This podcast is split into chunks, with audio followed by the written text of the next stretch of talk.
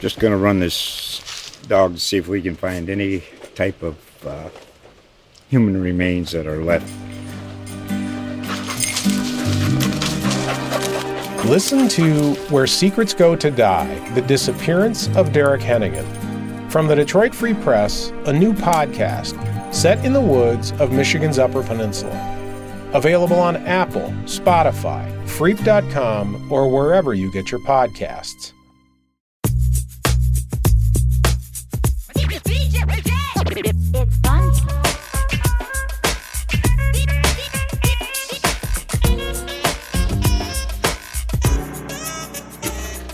Well, we're kicking off this week's episode with a huge congratulations to Potchke, which was just named one of the 47 best restaurants in the country by USA Today. Woo! Uh, if you have not been over to Potchke, get out from underneath your rock, go over there, check it out. Everything there is good. Keenan, I know we've been there a couple times together. I mean, you want to talk a little bit about what earned them this honor? Oh yeah, I I love it so much. Everything is delicious there, from the babkas to the uh, Lox Bialys are just phenomenal. One Yeah. of our best, one of the best restaurants in the city, in the state.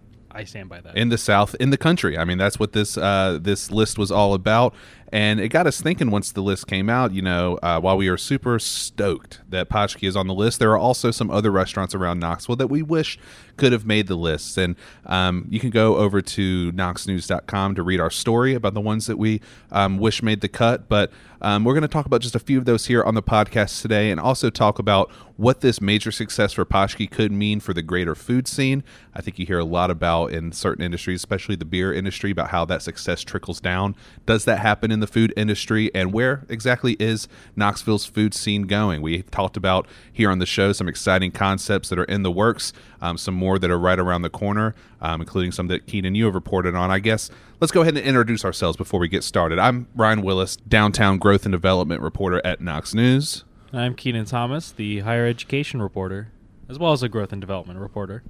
And this is the Scruffy Stuff, a podcast about all the news happening in and around downtown Knoxville. And to get started, where, where do we want to go? I mean, we could talk a little bit more about Potchke, um, although I would encourage everybody to head on over to, like I said, knoxnews.com or over to USA Today and check out all of the restaurants that made the list. But definitely, you know, whenever we were thinking about which restaurants make sense to nominate from Knoxville, um, we thought through a couple. Potchke made the cut for some of the reasons we just spoke of. Of course, the food is one thing. Um, the Lox Bialy, yes, you mentioned, is phenomenal. but also that they've had like an interesting story of starting up as a pop-up getting a one-year lease for a spot that was a former coffee shop and then just kind of seemingly just naturally becoming one of the hot spots downtown got a lot of coverage from us got some national coverage over in new york times like it's been a big deal and for it to finally get like a really good recognition here is just feels like a like a big milestone Yeah, a long time coming, I would say too. I mean, even though they've only been around for a short time, it was pretty clear early on that this was not going to be a pop up. Uh, it kept getting the support that it got in the early days, and it seems that that momentum has continued. So when I start thinking about restaurants that we wish made the list, um, I know I wrote a story over at Knox News. I know you included in the Urban Knoxville newsletter um, some that you wish made the cut before we start talking about sort of the state of the food scene, I think part of what makes the food scene, of course, obviously so good, is the variety of restaurants. So there's a lot to choose from. Um, Keenan, what were some that uh, you thought of? I'm going to go first with a Potchke adjacent restaurant with a Dopo sourdough pizza just north of downtown. Excellent food, incredible atmosphere. One that, like, the few times I've gone, I've been just extremely impressed with. One time I did do the trust fall, which is where they pick out the pizza, the wine, the gelato, everything, and it was just impeccable. Like, one of the best restaurants in the city by and large. And like, if you haven't gone, like, what are you doing? Especially because it's been around for a few years now. It's just utterly delicious. Oh yeah, I mean, I did, and it's weird. I think the other one that's on your list is also one that's you know it's been a restaurant like a Dopo that has been on my radar for a long time. It wasn't until relatively recently that I had the chance to actually sit down and enjoy it. You know, it's one of those places where you need a reservation most most times just because it is so popular. And um, you know, I think you know, pizza really need a reservation. Uh, It's that good, and the atmosphere too. I mean, for it being a pizza restaurant, you go at night. It's a great date night spot. So I'm with you. That one was on my list, but to name my first one, um, that I uh, wish could have made the cut. I'm going to pull one that didn't actually make it onto my list originally, um, that I got to try for the first time recently. It's kind of fresh on the mind. But Amelia on Market Square um, went there for Valentine's Day with my wife and had just a phenomenal meal. Um, it's one of those that's been around a little bit longer, and I think when we talk here in a little bit about the state of the food scene here in Knoxville and specifically downtown Knoxville, we're going to talk a little bit about the new wave of restaurants that have come in. Um, Amelia's been one of those that's been around for a while, that's been sort of a staple on Market Square, and I will say, you know, you- you're going to be surprised that I'm raving about this of all things there at the restaurant. But the simple bowl of olives that was waiting that I ordered on the table as an appetizer, um, along with the bread, delicious. These, I mean, and people talk about these olives too. Um, these these warm olives that could be purchased as an appetizer. But the pasta dishes that I had, not normally my speed, but went with a vegan uh, mushroom and pine nut pasta that was absolutely delicious. And then you know the wife went with the carbonara, which was delicious. And um, yeah, it's just one of those. I mean, um, the atmosphere is fantastic too. Being on Market Square, typically a lively place, but feeling still intimate and secluded and in your own space. Um, I, I thoroughly enjoyed it, and there's a reason it's been around for a while too. I think uh, it's one of those that's popular with locals for sure. If you want an extra reason to go, I took my girlfriend for her birthday in December, and she told me the other day that she still thinks about the pasta dish that she got there. There you go. So- Yeah, I'm still thinking about it. We're just you know not quite as far away, but uh, about a week off Valentine's Day now, and I'm still talking about it. So, um, but Keenan, uh, I think we said we're going to do two. So, what's your other one? My other one is a South Knox staple with Landing House, uh, one of the best Asian restaurants in town.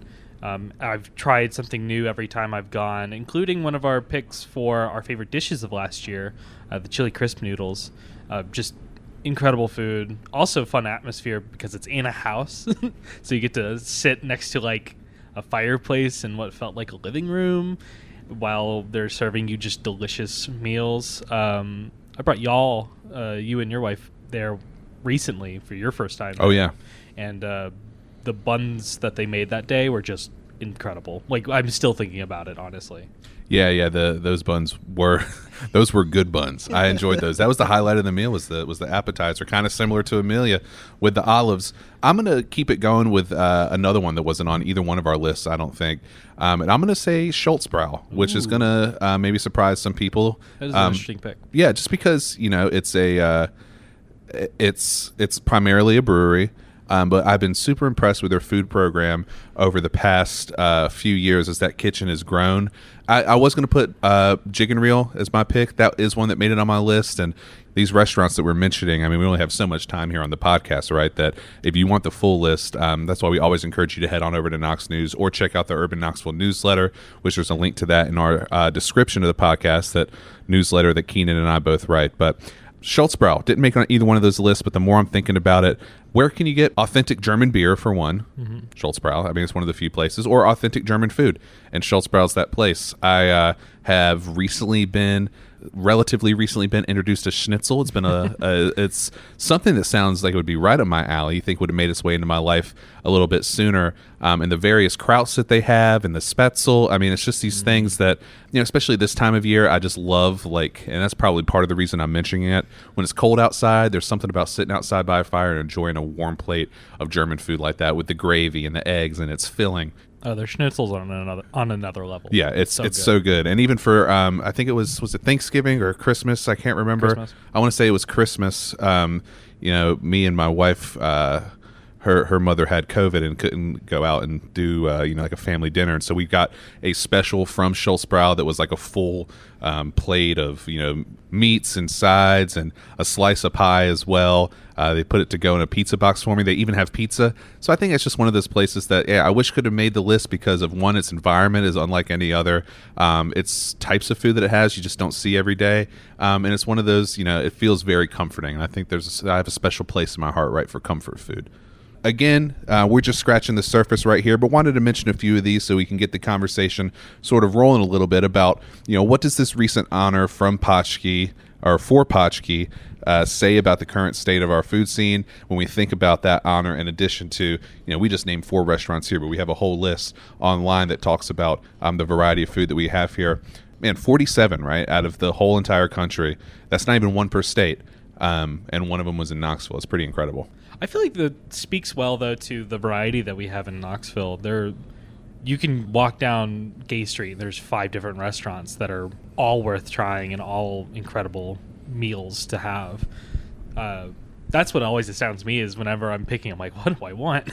do I want Italian? Do I want Asian? Do I want French now with uh, Lilu? Yeah, yeah. I wanted to talk about Lilu actually, and you know, this conversation is actually perfect timing because we had a job candidate in, and you know, we give like a tour of Knoxville, and one thing I'm always encouraging is like, do you have any, you know, ask questions about the job? Yes, but what are you know some personal questions, personal interests, and they're asking about just sort of the diversity of food here, and for me, I mean, and I've talked about this on the podcast before, and you'll hear longtime downtown uh, residents and frequenters say that you know downtown used to be burgers and barbecue and beer, and now we have all these different kinds of concepts, and it might not be like we're in a Nashville or like some you know big New York City where you have all these you know multiple options of food, but there is just about one of everything, right?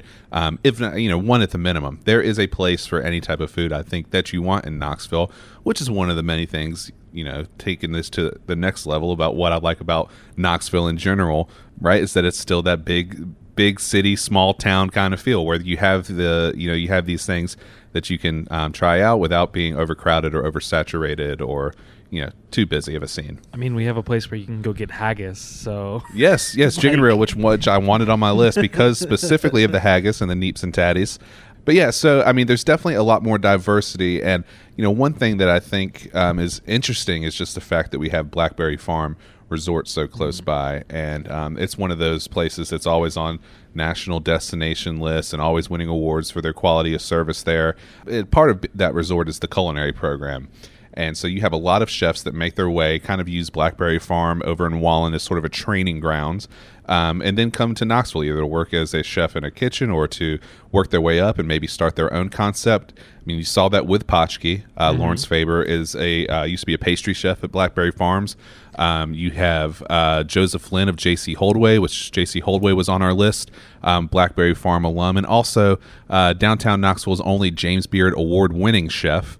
Um, and so you see a lot of this crossover, which is which is uh, very interesting, and just another one of those reasons. I mean, we talk about um, if Knoxville doesn't have all the amenities you want, and we were telling this to the job candidate earlier, the amenities are close by. Whether it's you can go to another city within a short drive, or um, you know we had this awesome resort within a short drive that's feeding into our local food scene here. But you can also move to Sequoyah and go to Plaid Apron, which has Drew McDonald from.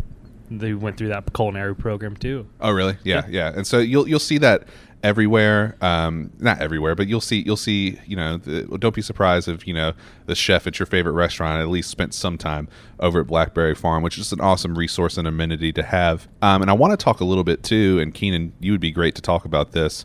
The wine craze that has kind of erupted here in Knoxville more so um, in the past year or two than we've seen um, really ever. Uh, and uh, specifically, I'm thinking about the downtown and downtown adjacent scene. But the reason I bring that up is because you mentioned now we can have a French experience downtown with Lilu opening up on Gay Street and talking with Aaron Thompson over there um, at Lilu. He was talking about how um, you know he hopes that Lilu can become a place that can encourage more variety of wine to make its way into the Knoxville market. And here's how he described it to me: is like you know with having Blackberry Farm so close by, right? That uh, you know people that are distributing their wine can kind of use Blackberry Farm uh, as a test market, and then oh, if something does really well, well maybe we'll send a few cases to Knoxville too, since it's so close by. And then you know the people who get those at their restaurants or at their bars start spreading the word around it, and then perhaps you know those wines can make their ways into the larger scene. And so it's kind of interesting how Blackberry Farm again on the wine side of things can help fuel uh, more interesting wine options being available in Knoxville. Well, on that note too, it's like Knoxville's had uh, an interesting wine scene, and we've especially last year saw a lot of wine bars open up over in Farragut. There was Sparrow, uh, in kind of that n- beginning to get into North Knoxville. Double S wine bar reopened. Uh, further up in Happy Holler, there's Zero Zero, which focused on natural wine, but also one of downtown's like big wine stores is primarily about natural wine. Uh, downtown wine and spirits. So you we have had like an interesting scene that is beginning to burgeon forth, uh, especially within the last year, and from what I've seen, seems to be very rather successful. Almost every time I've gone to zero zero since it's opened, it's been pretty packed. Yeah, well, the main reason I want to bring that up is just because we were talking about Blackberry Farm, and of course, food and wine go together. But it's also, you know, the bigger picture, sort of broader stories, right? Is that um, things are being, you know, we're past the point of, oh, I wonder what will work in the downtown Knoxville market. To the point where now we've tried some new concepts and there's been, you know, some stuff is proven to have worked. And so now we're kind of at that next level in our food scene where, again, going from the beers and barbecue and burgers to, oh, you know, well, this, um, this restaurant that might have been a little risky. It might have been risky to open up a um, open up an Italian restaurant like Amelia on Market Square. It might have been risky to open up, you know, something like uh, Kefi over in the old city, a Mediterranean concept. Five years ago, definitely ten years ago, that you know you just wouldn't see that in downtown, and so it's more people are trying new concepts and proving that there is a taste here for it, which goes along with more people moving here, which we've talked about on the show before too. There's a more diverse mix of folks in Knoxville. Um, I think you're just going to see that ball just keep rolling and just kind of lead to uh, more interesting concepts. More interesting concepts as well as even more fine dining concepts. I feel like we've had a lot within the last few years. As we mentioned, JC Holdway has become like a pretty premier restaurant, but it's joined like Oliver Royale. Kefi is another example. But we also still have our burgers and barbecue whenever we want, um, and especially with a new concept coming in, uh, the Humble Hog over on Gay Street next to Chivo, which he is gearing up to open soon. He is still kind of finalizing a few details, the owner there, but is pretty much bringing in more barbecue downtown. But he said he's uh, working on like experimenting with it, being a little different with how he presents his barbecue. which I think is good because one thing uh, I was just talking with somebody the other day. We were standing on Gay Street and kind of looking around, and we were saying, you know, there, there was there was bluegrass, uh, folksy kind of bluegrass uh, band playing at Sutree's, which I thought was uh, nice. They've remodeled that place a little bit, and so I was like, I've never really seen live music in here, and then it was you know felt kind of East Tennessee. Then you go out on Gay Street, and we're like, you know, you know, it doesn't really feel too East Tennessee. I feel like they could lean into it a little bit more in downtown Knoxville. So having like a barbecue spot. I mean, obviously Knoxville doesn't have a food. You could argue steamed sandwiches, perhaps from Nixon's, is our food we identify with. But Nashville has the hot chicken. Memphis has the barbecue. We don't really have that identity, but still something, you know, leading into the Appalachia, the Southern, the Tennessee. To see a barbecue restaurant open up on Gay Street, I think that that's that's kind of exciting. I think something else that's interesting about Knoxville's food scene is one you have like those resources we talked about with like Blackberry Farm feeding into our food scene whether it's with food or with you know chefs or whether it's with wine. You also have a lot of restaurants that have been around for a while now um, in downtown. Sort of this new wave of restaurants like the um, not the new new wave, but like the you know the Tomato Head on Market Square and the Amelia, some of those staples that have been part of the downtown scene for a while. Those success stories have you know led to um, the owners of those restaurants passing on their knowledge to you know chefs and cooks who have worked their way up and maybe have worked their way up into the scene now where they're ready to start their own concepts so it's like it's like a it's a revolving cycle that kind of didn't really start i feel like until we really started to see this downtown renovation in the early 2000s and now we've gone through you know it's been you know nearly 20 years perhaps that some of these restaurants have been open. And so they've had a lot of people come through their doors and a lot of people have learned from their experience. So you'll see you know some people that worked for you know so and so in the past is now starting their own new concept. There's that but there's also the level of you know when we think about diversity in the terms of who owns some of these downtown restaurants what you'll notice if you look at the food scene is there are a lot of restaurants that share ownership with another restaurant. And um, you know talking about uh, I'll look at Cafe 4 for an example. Cafe 4 was a spot that was proven on Market Square that has since been sold, uh, but the Clanaris family uh, that originally owned it, uh, they have since expanded to open Vita in the Vault, and they've since expanded to open up Kefi. And so I think, you know, having a successful restaurant in the downtown scene and being able to make money off that and reinvest that into new concepts, I think there's been a lot of people who like care about downtown or want to invest more in downtown or I mean if you don't want to look at it as optimistically just have the money because they they can and want to you know try new concepts downtown. Probably don't have as big of a barrier of entry as a first time restaurant owner to get into that downtown scene. But um, the fact that there have been some proven concepts over the years has led to more just because owners are able to try new things. So you look at Clanaris family with those restaurants I just mentioned. You look at uh, somebody like Mike Chase, who has you know the empire of East Tennessee restaurants between Calhoun's and Chesapeake's and Copper Cellar. Um, you look at people like You got Randy Burleson, who just recently reopened Bistro by the Tracks in Bearden. Yeah, but also, also- kept Bistro by the Tracks in Happy Holler. and Aubrey's. And Um, Aubrey's. And so, and then you know, just a couple other examples. People like uh, you could even say Scott West on Market Square, where those are more bars, but there are food as well with Tommy Trent's and Bernadette's and Scruffy City Hall and Allison Appalachia and Preservation Pub. Um, and then there's also Babalu and Maple Hall share ownership. I mean, the list goes on and on. So there's there's people with the ability to invest in downtown because they've proven themselves downtown before. Um, but there's also you know all this new knowledge that's being passed down as well that's allowing people to try new things. So it's a very exciting time to be in the food scene, I must say. Yeah, and just I like we've said, there's so many options and so many that I haven't tried yet that I've been dying to that I'm still getting around to it. I still need to go to Rom's house over in Marble City Market. Uh, did get to try Kionga's Kitchen uh, recently, and it was delicious. Some of the best vegan food you can get in town for sure. Yeah, and I think the fact that we have one food hall already and a second one in the works that's expected to open soon tells you a lot about Knoxville's food scene too. That there are at least you know at least ten stalls at Marble City Market and however many spaces they have over at Kern's Bakery. Um, the former Kern's Bakery going to become Kern's Food Hall. You know, there's that many people that are trying to start something related to food here, and a lot of that is people that have had food trucks. That's something we didn't even get at, um, you know, in this conversation. But you think about all the breweries here. Um, a lot of those breweries don't have food. What's the easiest way to get food to a brewery? Have a food truck. Food truck. Um, and so I think the food truck plays a lot into it as well. But um, so you have across the board from food trucks to fine dining, right? Um, Knoxville has a little bit of everything. And to answer the question that we had at the top of this podcast, does Potchke's national recognition trickle down and, and help out, you know, rising tides lifts all ships kind of thing? Or is this a, you know, one off instance of, of success that we should still be excited for?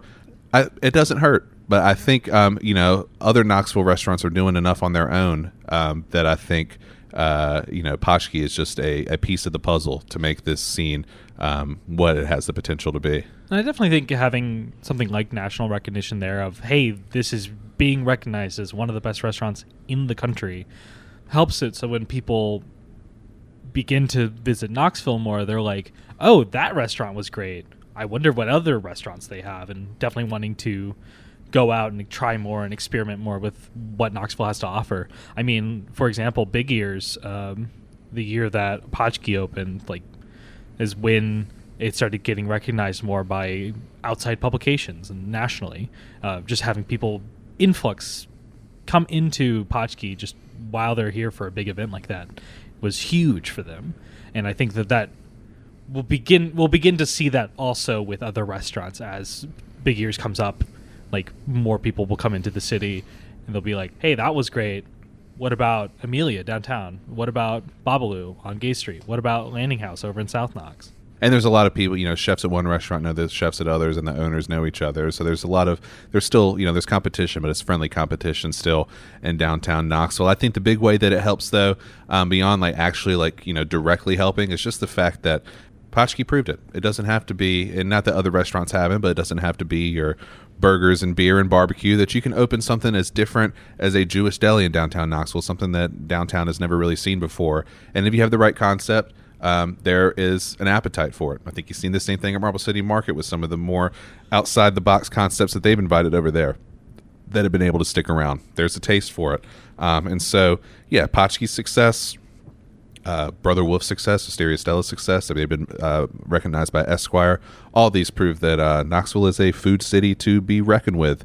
But I'm sure there's some stuff that we missed here on the show. So anyone who wants to uh, throw uh, their favorite restaurant in the hat for um, you know, one that should make the list perhaps next year when we do this again, uh, let us know by sending me a direct message on Instagram at knoxscruff. You can also send an email to ryan.wilusz at knoxnews.com. For you, Keenan, what's the best way to keep up with you and your work? Just by visiting knoxnews.com. I'm also still on X at Special K2 Real. That's the number two, everybody.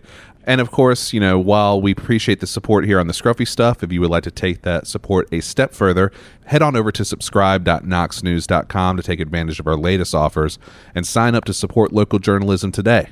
A subscription will get you unlimited access to all of our downtown stories, all of our Knoxville stories, Knox County, East Tennessee, everything from growth and development to politics to entertainment and nightlife to food and dining to education. I mean, really anything you would want to know about this place we call home, you can find over at Knox News.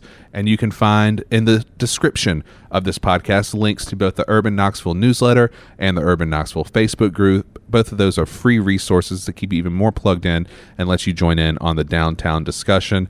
And last but certainly not least, a review goes a long way. So give us five stars on whatever platform you're listening on. Tell us what you love about the show and what you would like to hear us talk about next. And do not forget to sign up for alerts so that way you get a notification every time a new episode drops. Or just come back here on Tuesdays. We're on most major streaming platforms, and the topics we talk about are available at knoxnews.com. So that does it here for the show today. Keenan, always a pleasure having you on. Thanks for having me. I will uh, see you uh, out there eating. oh yeah, you know Go it. have some foods.